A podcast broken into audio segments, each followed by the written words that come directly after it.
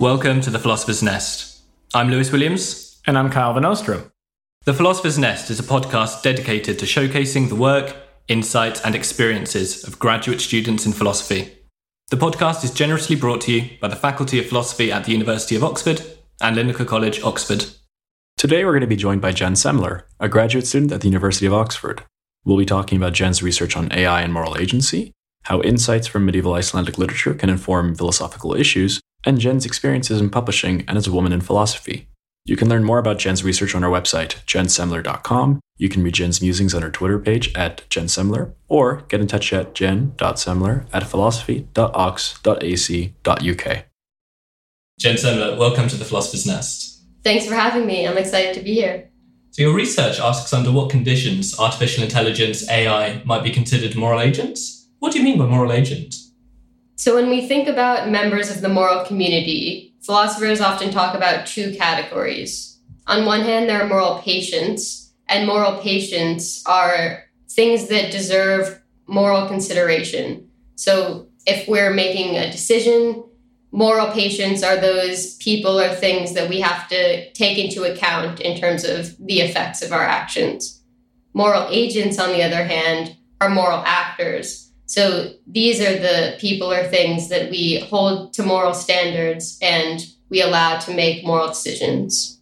And when you're talking about AI in this context, what kind of AI are you talking about here? What, what kind of AI could be a moral agent? Are we talking about humanoid robots? Are we talking about algorithms? Or, or could it be any of that? Yeah, it could be any of that. I think when we're looking at the question, could AI be a moral agent? I'm most interested in kind of the most advanced technologies we have at the moment and near future AI. But when we're asking more applied questions, such as what should the role of AI be in moral decision making, I think that opens up a broader range of machines and entities uh, that we could discuss. Just to take it a step back, I suppose, you mentioned moral agency. What sorts of conditions or what sorts of things have philosophers thought moral agency could be composed of? So we often take adult human beings as kind of the prime example of moral agents and maybe the only example of moral agents. And so we tend to think that a lot of things like free will and consciousness and sentience um, and the ability to make complex decisions are kind of all connected in a way that's relevant to moral agency and responsibility. But what my research is looking at is whether we can separate some of these components and ask whether a system that might have autonomy, some ability to make moral decisions and respond to moral reasons, give justifications for those decisions, but without things like sentience and consciousness, if those things could be moral agents of some type. Could it maybe be the case that if there were some AI, let's say, who had some level of autonomy, maybe not quite as much as human beings, was able to make some, you know, rational, maybe moral decisions, but not quite to the ability of human beings, could they maybe be, you know, some kind of half moral agent? Or is there some threshold at which you become a moral agent and that's that? Yeah, I think what I'm trying to explore is whether there might be different types of moral agents. But I think that within those types, especially when we're talking about these criteria for moral agency, there are always going to be entities that can instantiate those criteria to different degrees. And so I think in that sense, we might have things that can be partial moral agents of a certain type. And then, of course, the questions that follow from that are what threshold do you have to reach to be considered a full moral agent of a certain type? And what does that imply for, you know, how we let you act in the moral community? If we're making a distinction then between different types of moral agents, so you've got human beings on the one hand, and you seem to be suggesting that AI would be a different kind of moral agent. Is there a significant difference there? Yeah, so I think that when we talk about biological entities, there are a whole host of things we talk about in relation to them and in relation to their agency. Things like punishment and blame and praise and we talk about this in adult humans, but we also talk about things that might, as you mentioned before, exhibit kind of some of these features to a, a degree. So we might talk about whether children's are moral agents And even some people are looking at whether animals could be moral agents. But what I'm proposing is that maybe there's a separate type of moral agent that doesn't have any of these kind of inherently biological features, but could have some of these capacities to a very high degree. And so I'm trying to figure out if there is a type of moral agent that is different from the type we might see in biological entities. So, assuming that we, you know, pin down exactly what it is uh, for artificial intelligence to qualify as a moral agent, let's say we end up treating them as the same kinds of moral agents that human beings are. And human beings make decisions that can morally affect people. Do you think once we have a concept of moral agency that applies to artificial intelligence, that the sorts of ways we use AI in society, whether that's going to have some important implications for whether we hold algorithms responsible? Is that an idea that makes sense? Yeah, and I think that's one of the key questions I'm interested in looking at more. I think that what this investigation might show is that agency and responsibility are very closely linked, especially when we think about humans. But when we think about AI, it's possible that we can tease these concepts apart. And so maybe certain AIs could be moral agents in the sense that we trust them to make certain moral decisions, but maybe they're not human like moral agents because we wouldn't feel comfortable punishing them or holding them accountable in the same way that we hold humans accountable. You made a distinction earlier between moral agency and moral patiency. Now, does it follow that if AI were a moral agent, that it would also be a moral patient and that we have certain duties to treat it in certain ways? I don't think so. I think the tendency is to assume that something has to be a moral patient in order to be a moral agent. But I'm trying to push back against that a little bit and trying to ask whether there is a type of entity that could be a moral agent without being a moral patient.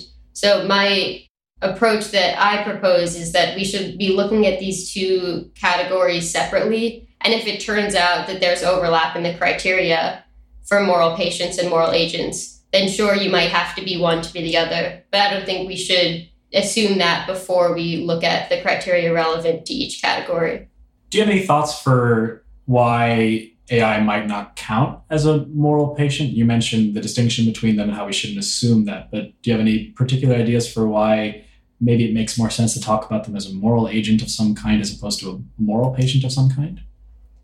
I think it depends on your theory of moral patiency. I think most prominent theories of moral patiency tend to focus on criteria involving sentience and consciousness. And that might be a relevant question to people who are thinking about far future AI and whether these capacities can be instantiated in machines. But what I'm looking at is whether it's possible for entities that don't have these attributes to be moral agents. And so I think that's kind of the, the value in being able to separate the two concepts.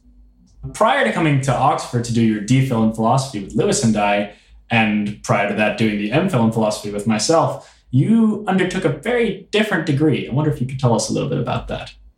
Yeah, so before doing those things, I was at the University of Iceland or Háskóli Íslands doing a master's in medieval Icelandic studies. That's super interesting. Is that something that was relevant to philosophy, or was that just another interest of yours entirely? It was a separate interest that ended up being very closely connected with my philosophical interests at the time. So I really enjoyed reading medieval Icelandic literature, and fate features heavily in that literature, but there are also a lot of themes that seem to revolve around people making personal decisions, which seems a bit like a recipe for some form of compatibilism.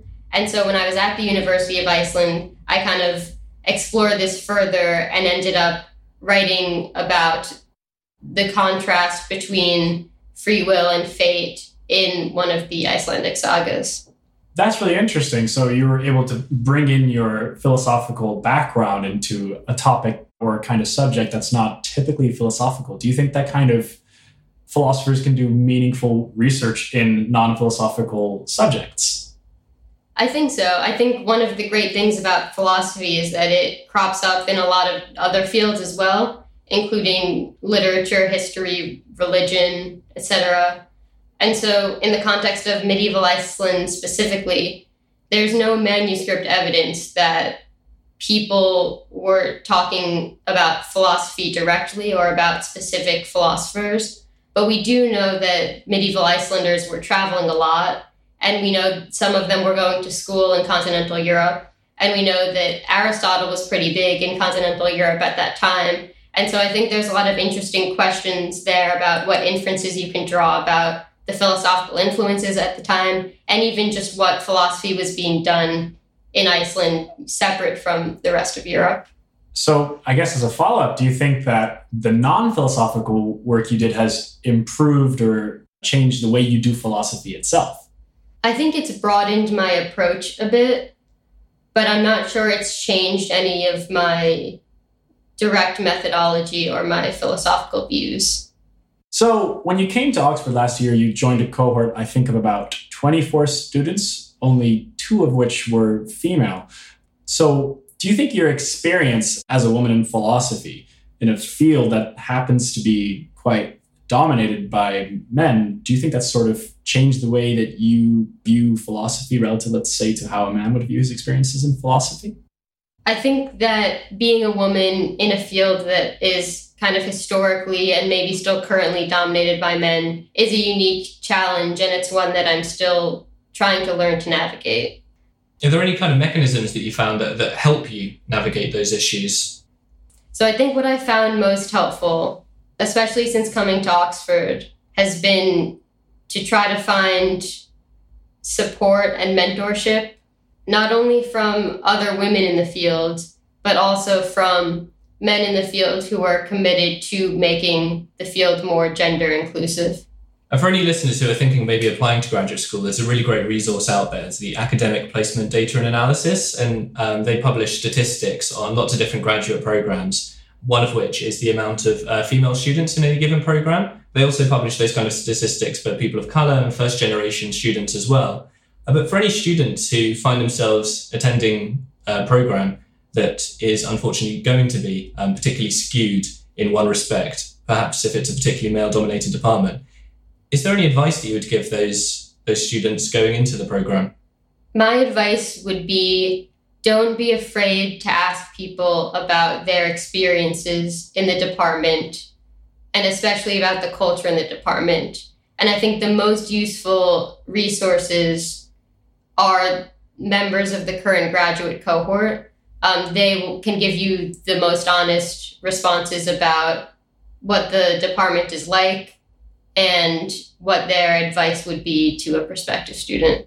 When you did come to the department, Jen, uh, back in October, you uh, joined already having two publications under your belt, both of which were in the topic of experimental philosophy. It's something that's, I think, quite a new, quite a trendy topic. Certainly, in my experience, it's not something I've ever been able to study as part of a formal course. So, really, what is experimental philosophy? Experimental philosophy takes a lot of forms. I think when most people hear the term, they probably just think experimental philosophy is doing surveys where you ask a bunch of people about their philosophical views. And that can definitely be part of experimental philosophy. But especially now, there's a lot of overlap between experimental philosophy and moral psychology experimental philosophers do design experiments where they manipulate independent variables and measure dependent variables and run the statistics, and it's actually uh, pretty scientific as well. So, what sorts of insights do you think experimental philosophy can give us as opposed to, let's say, non experimental philosophy? I think experimental philosophy is helpful in answering questions about how people actually think so, for instance, now I'm doing some experimental work on causation, looking at how people make causal judgments and causal inferences. And in the past, I've done projects on the experimental philosophy around the principle ought implies can. And ought implies can is a moral principle that a lot of philosophers assume is a pretty strong conceptual entailment. And if it really is a conceptual entailment, you shouldn't get people who judge that that somebody might have a moral obligation, but they're unable to fulfill it. And so, as it turns out, as experimental philosophy has shown, the relationship between ought and can is a little bit more nuanced than maybe we initially thought. It probably has something to do with the timing of the moral judgment or maybe the blameworthiness of the agent for being unable to perform an action. Um, and so I think the insights from experimental philosophy just help us have a better grasp of that principle. To do experimental philosophy, I guess you're doing some kind of primary research, and that's something that philosophers aren't necessarily trained in, particularly if they have only really done philosophy in the past at uh, university level. So, how did you go about getting into experimental philosophy? Yeah, I mean, in large part, it was just a series of lucky coincidences. When I was doing my undergrad, I had a lot of friends in the sciences. And the thing to do when you're an undergrad in the sciences is to join a lab and do research. And at Duke, there just so happened to be this lab run by Walter Sinnott Armstrong called the Moral Attitudes and Decision Making Lab. And I sent an email asking if I could join. I ended up working on a project with Paul Henne, who was a graduate student at the time. And he kind of took me under his wing, served as a mentor and later collaborator. And so I just kind of jumped on the projects he was doing. And that's kind of how I got into experimental philosophy. So, some of the work that you've published uh, in experimental philosophy that you've been, I think, a first co author on was published in a journal in Philosophy Compass, which is a journal that I think only works commission only. So, they invite people to publish for them. How did you manage to get them to invite you to submit that work? Yeah, so as I mentioned, I was working with Paul, who has done experimental philosophy work in the past, and we were looking to write a review paper on all of the experimental work that had been done on ought can. So he kind of took charge on that. We started writing it. He made it known that we were writing it, and ultimately, the editor of the Philosophy Compass invited us to submit our paper to be published in that journal. Have you got any uh, insights or any advice that you would give to graduate students or prospective graduate students on getting involved in the publication world? I think I'm still trying to get advice about that and to learn how to navigate that world. And I think most people's answers will depend on how they view publication and how they view the professionalization of the field.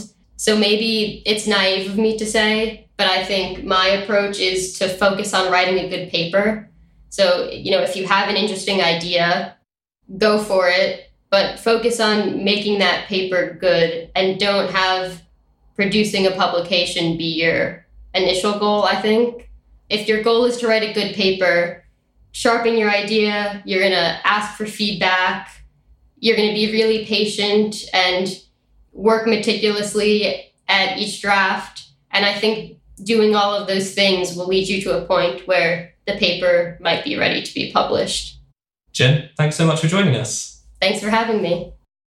Thanks for listening to this episode of The Philosopher's Nest. You can find our website at www.philosophersnest.com. And if you're a graduate philosophy student who might like to come on and join us for an episode, feel free to reach out to us at thephilosophers.nest at gmail.com.